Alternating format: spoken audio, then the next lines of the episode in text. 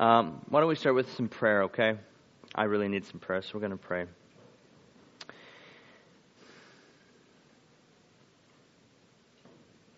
God, we just bring ourselves into your care. And we ask you to move and to guide as is your good pleasure with us this morning.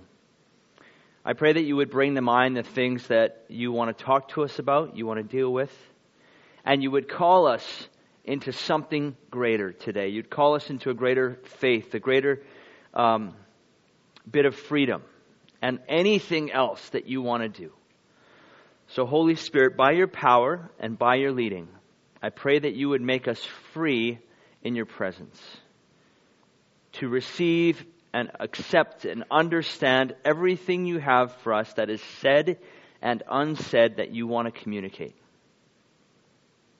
And we give all this to you and we ask for you to bless it and for you to use it and to do good work in it.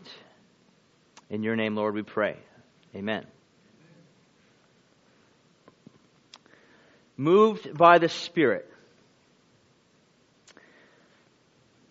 I don't know if you guys have ever seen the celebrity we have in Steinbach. It's our version of Dancing Gabe. It's the pizza lady that dances with the paper guitar. Anybody see that? Has anybody seen that person? She is one of my heroes for all of life. Okay?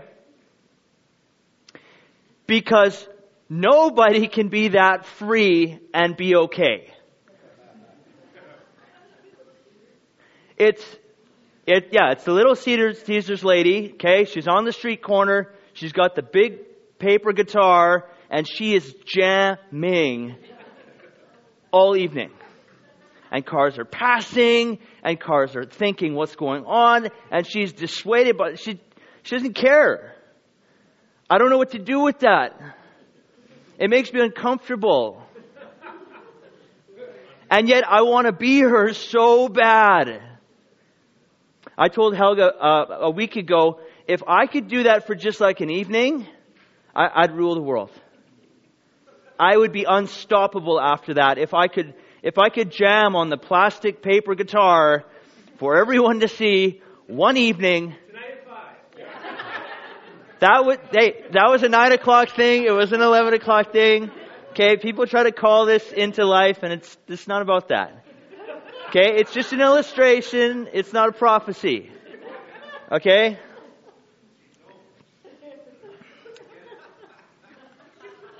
I, I could take over the world. Okay? Okay? Okay, but you guys would all come and it wouldn't be about pizza at all, and that would just be making the whole thing kind of gross. It's not about that. What moves us? What motivates us? What sends us into motion and into action?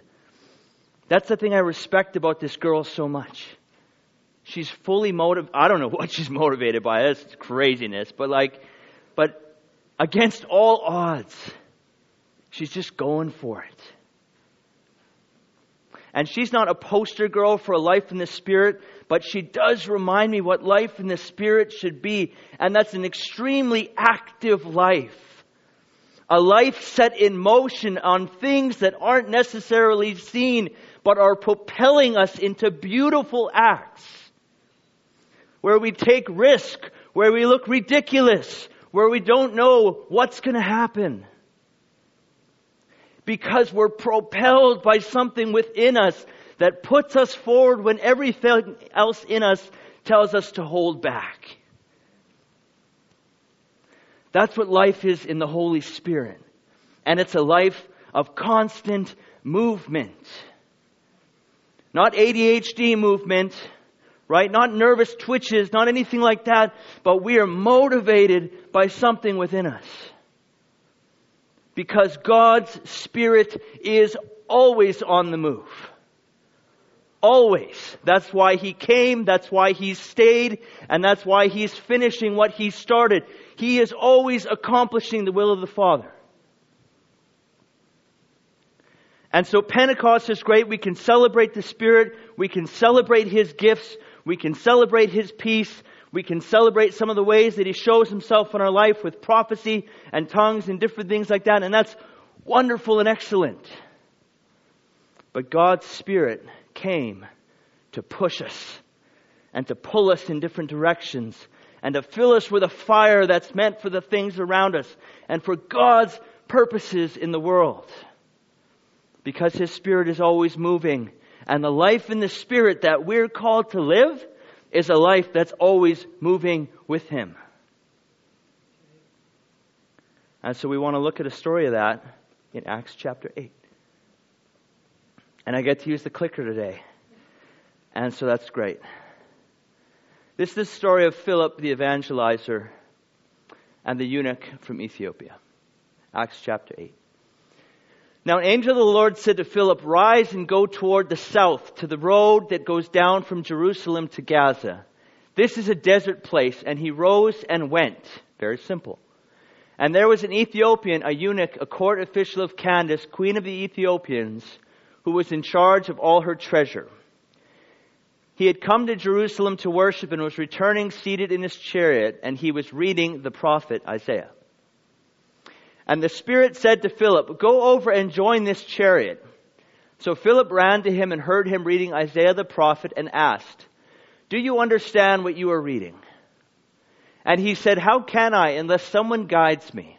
And he invited Philip to come up and sit with him. Now, the passage of the scripture that he was reading was this. This is Isaiah 53.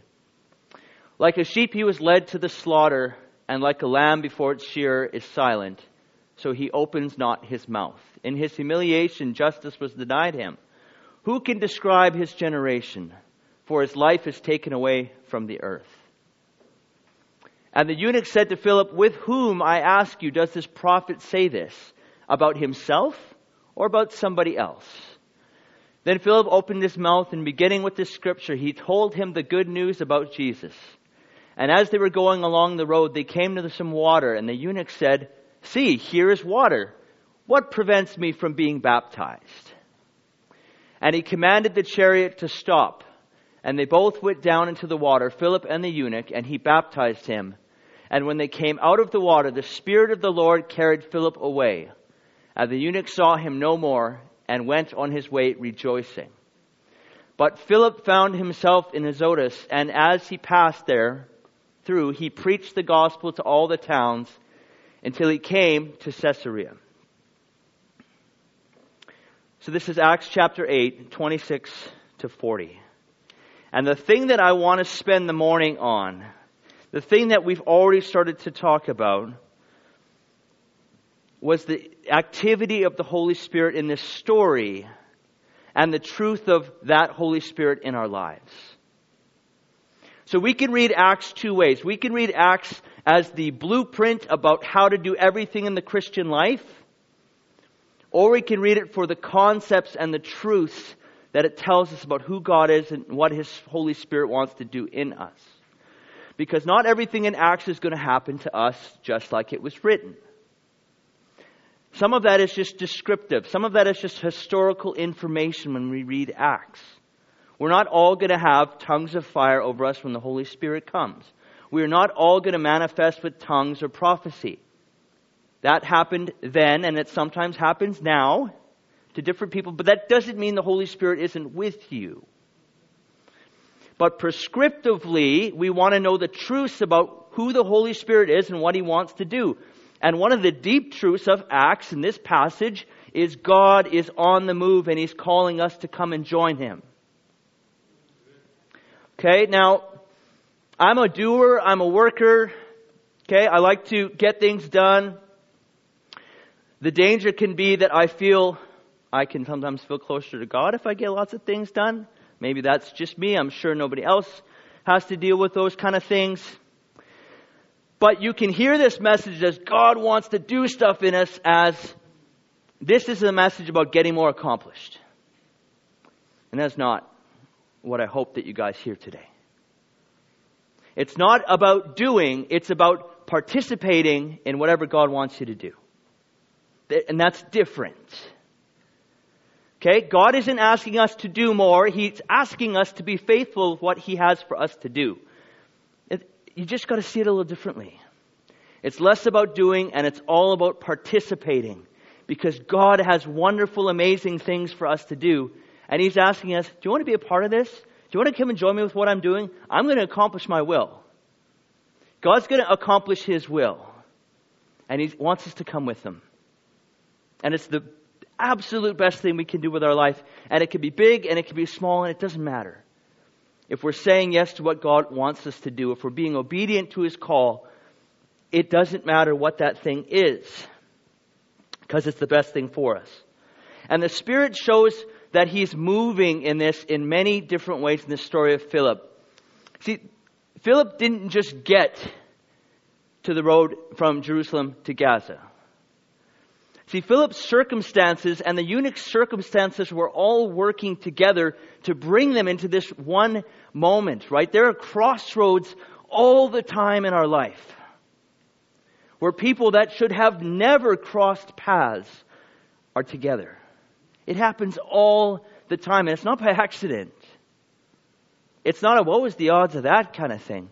God is orchestrating these things, and they're beautiful divine encounters, and they're built on circumstance because God is ruling and leading and guiding in all of those things. He's bringing things together. Jerusalem and Ethiopia is the same distance as Winnipeg to Victoria, BC. Okay, so the eunuch got on his chariot, asked the queen of Ethiopia if he could go worship at the temple. He was probably a proselyte, which would be uh, not a Jew, but worshiping as a Jew and wanting really to be a Jew. Uh, but that was kind of the closest they could get. But he was going to the temple to worship, all the way from Ethiopia. Okay? Philip was sent out of Jerusalem because of what? Persecution. So this horrible event of persecution where Stephen is killed and everyone scatters. The scatter wasn't meaningless because God took and really put himself in all of them and sent them out and said, okay, if you guys are going to run, you better run with the gospel. And it spread like wildfire. The beginning of Acts chapter 8, it says that, that everyone went, everyone fled, preaching the gospel as they went. And Philip ends up in Samaria, which Jews did not go to preach in Samaria. And he did, and the response was wonderful and amazing, and, and there was a huge uh, revival there. But in that, God is taking the eunuch, and God is taking Philip, and he's smushing them together in this one encounter. And God is orchestrating stuff like that in our lives all the time. All the time. But often we think that our circumstances are actually helping God determine what He should do because He needs to bow to our circumstances and not the other way around. Our circumstances, good, bad, and ugly, and we all have them all, do what God tells them to do. Okay? God plans for all of these things. He uses our circumstances and He creates divine encounters that are beautiful, beautiful things. Okay, but it doesn't always go like it's supposed to be. Two days ago, our lawnmower died. Now, if this isn't the Lord, I mean, lawnmowers can die for any number of reasons, but our lawnmower died. It was working perfectly, you know, one pull lawnmower. Ran out of gas. We put new gas in. Good to go. Uh-uh. Didn't work anymore. Okay? So, after I finished getting frustrated about the lawnmower, which is always the first reaction, unfortunately, um, I prayed. I said, God, you're talking to me about your appointments, you're talking to me about circumstances, you're talking about your spirit always moving. Can you please heal my lawnmower? Not without, not with, not away from God's realm of ability to heal my lawnmower. He didn't heal my lawnmower. But at the exact time that I prayed, he sent somebody over to my house who dropped what they were doing and drove home and got their riding lawnmower and mowed the rest of my lawn as quickly as we would have probably finished with our push mower. Okay, so the results look different, but I need to see the Lord in that. I need to see God using my bad circumstances not only for me, but he now got to work through somebody else. And he keeps smushing people together like this all the time. Right? How fertile was, was the ground for Philip and the eunuch? That guy was ready to go. I mean, there wasn't discipleship that was needed. There wasn't a whole bunch of like seven steps of freedom or freedom session. You know, heaven forbid. Like it, it's just, this guy was like primed. Philip shows up there and, and he's reading this perfect passage that Philip wants to expound on him for. And, and Jews didn't get Isaiah 53. They couldn't comprehend that this Messiah might be somebody that would be that decimated, as Isaiah 53 says. That can't possibly be our Messiah. And that was the exact same passage that the Ethiopian was reading. This guy was primed to go. But think about this godly circumstance. Like not only was it 200 or 2, 2,500 kilometers from Ethiopia to Jerusalem, but the road to Gaza was 60 miles long. Let's remember, Philip caught him from behind. They, they would have never intersected. Ever. If Philip caught him from behind on the road to Ethiopia, which was 25 kilometers away, don't let me lose you on this rambling here. They, they would have never found each other because they were going in the same direction. And Philip left after him. And the Ethiopian was on a chariot. So, never going to meet. And yet, God brought them together. How important is it not only that we allow our circumstances to lead us in God's directions, not only that we're willing to be led in those ways, but once we get there, God has a plan for these encounters. What was Philip's job? Philip's job was to explain Isaiah 53 to the Ethiopian and to baptize him with very little questions asked. This is often the stumbling block. Yeah, God, I want to be used by you. I'm good with that. I'm good for you to send me to some places. But what's going to happen when I get there? What if I'm going to be ill equipped? What if they're going to ask me a question I don't know? What if I'm not going to be able to help them? And Philip didn't have to do that much. He's just faithful. He just cared for the person right there. We can think that being led by the Spirit is this terrifying thing, and it, there are elements that it can be, and that it's way over our head, and we can't possibly do this. But the story, the Spirit does all the hard work. But are we willing? This is the question. I think we can all agree that, yeah, okay, yeah, I'm good. God uses our circumstances, even the really bad ones, which should encourage us. That, yeah, He's going to send us in different places. Yeah, He did that with Philip. It was all through Acts. I see it in my life. God likes to do it. Good, yeah, I can, I can handle that. God creates these divine appointments. We've seen it time and time again as people heading down just different ways or T-boning together and they're, it's just perfect, perfect, perfect. Okay, I can make my peace with that. And yeah, I think God can use me in those moments. I think, I think so. I, th- I think I might have read enough of the Bible that I could probably explain something. I think I still remember a bit of that year of Bible school. I could probably help. I got some spiritual gifts that God will give me. So I think we can come to terms with that. But are we willing to surrender our lives to that model? Because that's the model of the Holy Spirit. That is the thing that is prescriptive in Acts that isn't just descriptive. He's not just saying this happened in Acts, but now the Holy Spirit doesn't really want to do that anymore, and he's more happy just kind of sending people here or there, but he doesn't want to do these big things through us. what is prescriptive, what is normative, which means this is what you should be doing from Acts chapter 8 and through the book of Acts, is saying we serve an active God with an even more active Holy Spirit. And He needs some vessels. He needs some people to work through. And this is our life in the Spirit. A life that's always moving, always being directed. Always being directed. Are we willing to do that?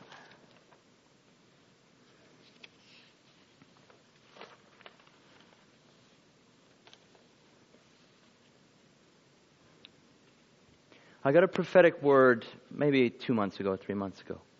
And it just so beautifully is an example of this willingness to be used by God, laying down the results. We live in a result driven world. It's not helpful. It is not helpful. Okay, it sends us spinning in all sorts of different crazy directions. It puts all sorts of bits of pressure on us and we lose the joy of the journey with the Spirit because we're so concerned with what's going to happen. Because I only get judged on what happens. Not how it went, not what my role was in it, not if I was faithful or obedient. I get judged on what the results were. And those results, everybody then gets to tell me if it went well or not. And we all live in this model. It's not helpful. Results, not good. Okay? It's good to get things done, but we're, we're, we're judging by that. So I got this prophetic word, and it was really simple. He wrote it on a piece of paper, and he said, I was praying for you, and God wanted me to give you this. Here you go. And he just gave me the paper. And I'm like, okay, cool. He's like, okay, well, I gave it to you. I'm done now. That was my part. So you do with it whatever you want. And that was it. But, but that's life in the Spirit. Right? That's an example of it because it wasn't about, well, oh, I gave him this word and he didn't cry. He didn't fall on the floor. It must not have been a very good word. Right? He didn't start repenting and confessing as loud as he could in front of everyone. Right? I don't know. I must have got it wrong. But God isn't asking us for results. He's asking us to partner with Him. Take what I give you, do with it as I ask you to do, and go find something else that I'm going to give you. Come for the next thing. You look at the interaction of Philip and the eunuch at the end. So Philip baptizes him. Very little questions asked. It hardly says in the text. You have to look at the footnotes for the, cop, the conversation in their baptismal tank, which is a body of water. It's in the footnotes. Verse 37 isn't even in the text. And the guy says, What should stop me from being baptized? And Philip says in verse 37, Well, do you believe in Jesus? Yep. Okay, good. So you can read the text and get the fuller version of that, but that's the gist of it. And then after that, he's gone. They're just done after that. Get out of the water. He gets back on his chariot. Spirit whisks Philip away. Just go back up towards Caesarea preaching and this guy leaves, and everyone's good. And we see this in church all the time. We have these ministry sessions, and we pray for people, and there's tears, and there's crying, and there's confessions, and there's beautiful things, and the Spirit's moving, and then we say amen. And it's like, okay, well, keep on keeping on. Have a, have a good day. Take care. And that's it. And it doesn't have to be anything more than that because God has already used us in the situation. These little intersections. Because that's the point. The point isn't how gracefully we end or how miraculous or how um, explosive it is. It's this faithfulness in the moment. That's what God's asking us to do. We will get so exhausted if we get hung up on results. Okay? Let me, let me, let me tell you. Let me, let me use myself as an example because that's, I'll just, I'll tell you. So I, I planted grass this, this uh, summer. You're not supposed to do that. It's not, doesn't work. So don't plant grass in the summer. And it was like molten lava hot this week with no water, and that's a problem. And so I spent the week running around like a crazy person trying to water my lawn as often as I could with like sprinklers and hoses and different things like that. And, and like, I now know every bit of dirt on my yard because I inspected every bit of dirt all week. And nothing happened. And so I wore myself, it was like a newborn baby. You're getting up in the middle, early in the morning. You're coming home at your lunch break to water. You're watering way before or way after you should have been in bed at night. Like, it's crazy. And then God sent the rain. And everything changed. I spent a week obsessing horribly over my yard, and in 24 hours, God did 10 times the harvest that I could have gotten with my watering. And the truth of the matter is, this is, learn from my mistakes, please. I have many, so you can learn lots, but we, we do this. Often us feeling like we need to be led by the Spirit just sounds like work and stress and anxiety. But God sends the rain and the harvest comes. Okay? But it's on God's timing. And it's God's provision. And He decides. But we can't even come close to matching what He can accomplish. So we actually shouldn't even be trying. And it's a battle. I spent a lot of time just praying for my grass and then it would get a little bit dark, it would get a little bit dry and then I would stop praying and I would start obsessing. And it's like, no, this is not the way. It's not the way to do it. 1 Corinthians 3, I planted, this is Paul. I planted, Apollos watered, but God gave the growth. So neither he who plants nor he who waters is anything, but only God who gives the growth. This is our life in the Spirit. Looking to God to give the growth. He brings the harvest.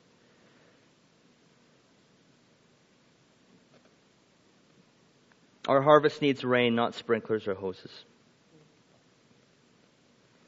And this is the same spirit today. As we looked at Acts chapter 8, this is the exact same spirit that's within us today. The spirit hasn't changed. It wasn't a back then and a now. The spirit hasn't changed. His desires, his plans, his motivations are still the same. The opportunity that we have to work in him and move with him and operate in his strength is still the same. How can Jesus say, It's good for me to leave? because he knew his mission wasn't ending. His mission was multiplying. When we say yes to Jesus, when we say yes to His Holy Spirit, we are saying yes to becoming a brand new ambassador of the exact same mission that He was on when He was on the earth. We often think, just like Mary and Martha said, if you just would have been here, everything would have been different. Why weren't you here, Jesus? Do you see my circumstance? You weren't here. And the answer to that, you weren't here, is the church full of the Spirit because in us, Jesus is in every situation. But he's lying dormant or he's not. He's answered the question once and for all. If you were just here, and in all of us, think of the multiplication of us 110 people or something like that that are sitting here without even breaking a sweat, we could touch four, six, eight people today. If every opportunity was to answer that silent prayer from people, why, why wasn't anyone there? God, why didn't you intervene? Why didn't somebody explain this to me? I was so confused. I was so lost. Why do I not have a home? Why can't I be a child of God? All these silent prayers that God wants to answer through each of us. And He wants to send us on our way to do it. Because the Spirit moves. The Spirit moves. And we're not alone in this. Please don't hear me say that God is looking again for people to do his work for him. That's not how God partners with people. We are never more united with Jesus than when we're obeying his word, when we're stepping out in faith, when we're listening to his voice, and we're going to impact as much of the world as we can on his behalf. We are never more intimate with Jesus than those moments. He's not asking us to do his work for him. He's doing his work through us. And that's how we really commune with Jesus. That's how we really meet with him.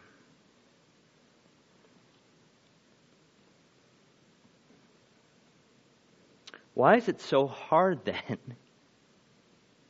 to consistently live a life moving in the Spirit?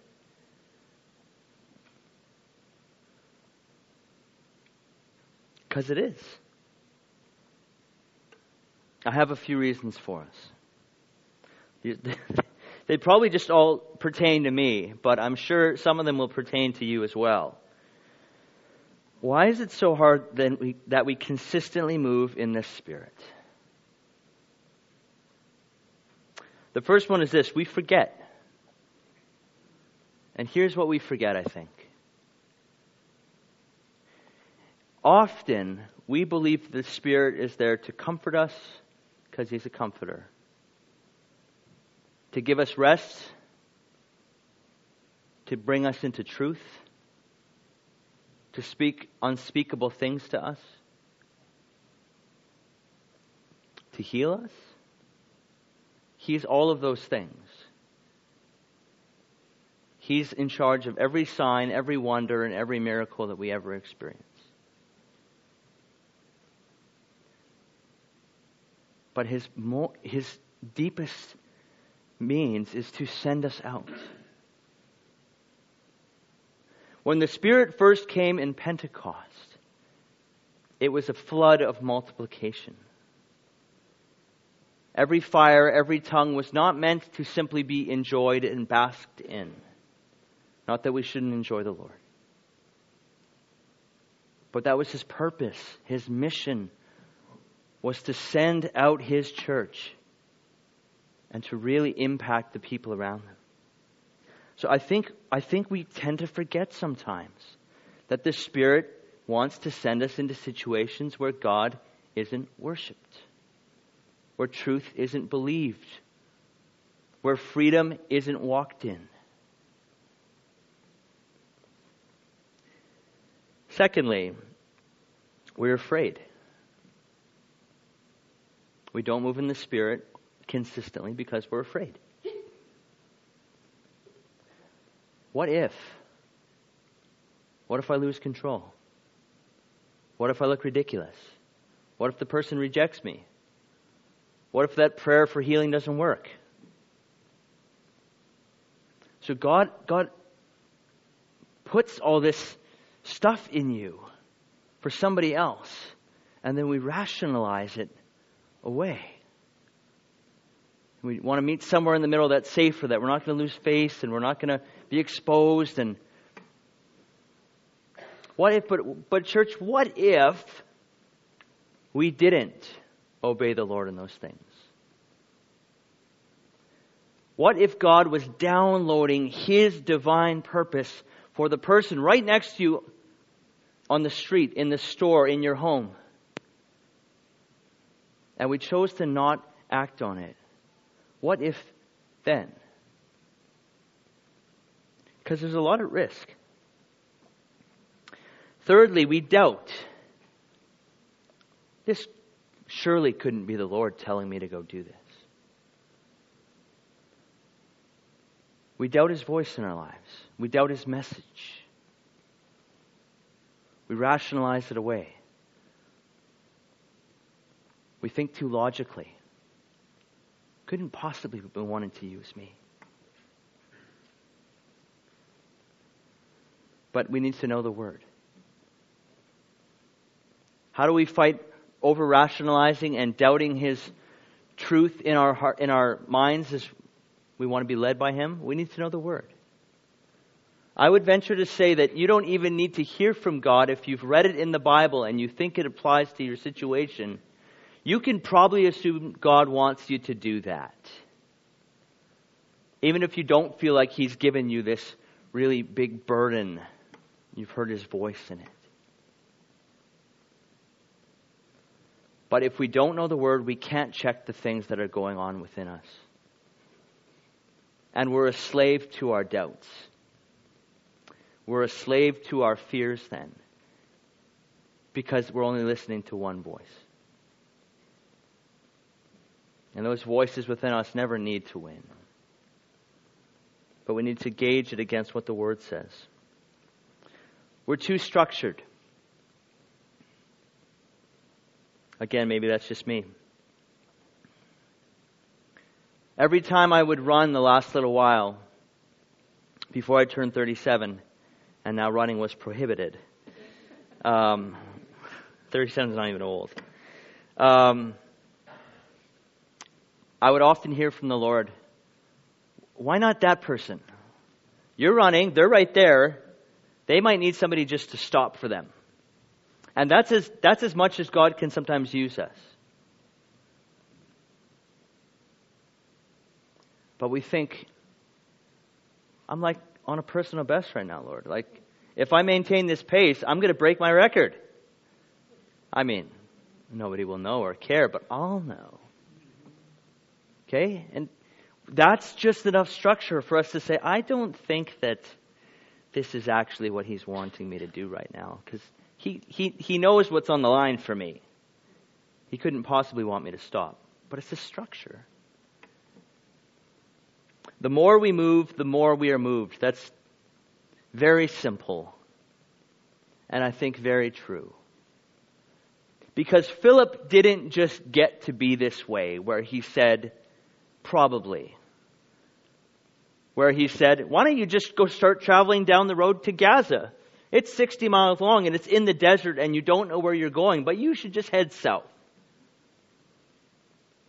Yeah, that sounds, that's good enough for me. Like, he probably didn't start there.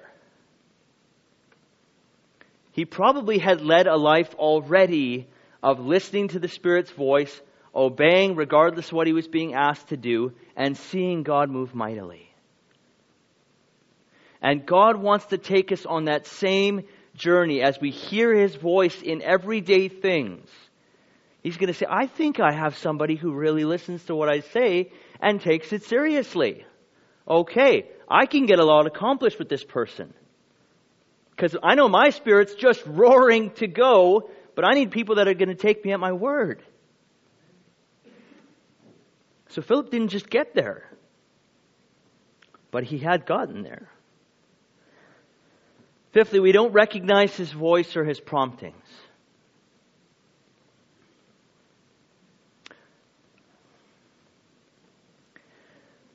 Often we don't recognize his voice as he's leading us into situations because we don't hear his voice any other time. Before God wants to send us out to somebody else, God needs to know he has our ear just for the sake of having our ear because we're in relationship with Him, because we're meeting with Him regularly, because we're expecting Him to talk to us when we open up His Word, when we come to Him in worship, when we sit there quietly with nothing else going on, just saying, God, if you don't speak, it's going to be really quiet and awkward, right? But, but we need to start hearing His voice there first so that we can recognize it when He has something for us to go and do for Him, something to participate in. And lastly, we think we are unqualified. We just think God couldn't possibly use me for this. Let me remind you that the disciples were sent out as the twelve to go before Jesus into all of these cities, communities, casting out demons, healing the sick, and preaching the word. They were already doing what we're called to do today. And this happened before they squabbled about who was the greatest, during the communion table, before they asked if they could call down fire to an unresponse city, and before they left Jesus at the cross. Because this life in the Spirit, the life that calls us to move, is a life of discipleship in real time. And He sends us out and He does business with us as we go. Often through the things that He sends us. It's, he's very good at multitasking with us. And God will usually ask you to do something that also has a hidden scraping for yourself. And that's a good thing. That's a very good thing.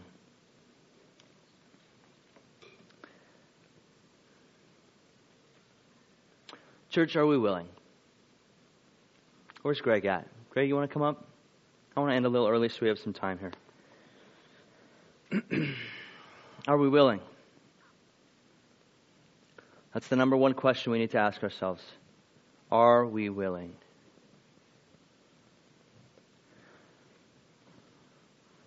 Want to give you some, some things to walk through. I read off this list of six.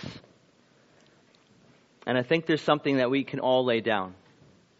So I'm going to just read the list again. And if God is asking you to be willing to lay this thing down, then I would invite you just to do that. So the band's going to play, and I would, I would actually invite you to come up and in your spirit to have a transaction with the Lord. Where you lay that thing down out of your seat at the front, laying that thing down.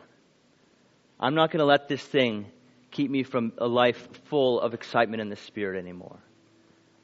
I'm not going to disqualify myself from meeting with the Spirit regularly, knowing His presence in my life, and knowing with reckless abandon I'm available to Him at any time.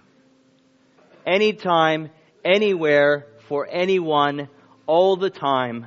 But are we willing?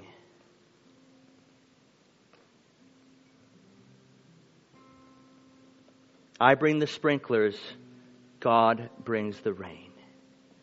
So if God is bringing you rain, respond. It's not my call, it's God's call in your life. So I would invite us now if we struggle with forgetting about God's desire to move on our behalf for the world around us, if we struggle with forgetting that, why don't you come up, just give that to the Lord. Just lay it down. Ask Him to fill you. If we're afraid, if the what ifs can't seem to get us off the floor, why don't you come and lay that down? Pick up a fresh filling of the Holy Spirit. If we doubt, if we're too structured, if we don't recognize His voice and we can't move forward at all, come and lay that down and receive a new ability, a newness in the Lord. Guys, if we think we're too unqualified, that's everybody. Come and lay that down. There's no more excuses. Are we willing? This applies to us all, but are we willing, church? I bring the sprinkler, God brings the rain. Let's obey His voice as we worship. And there will be people to pray with you as you bring and you lay that down, expecting to come full of the Lord as you leave. Amen.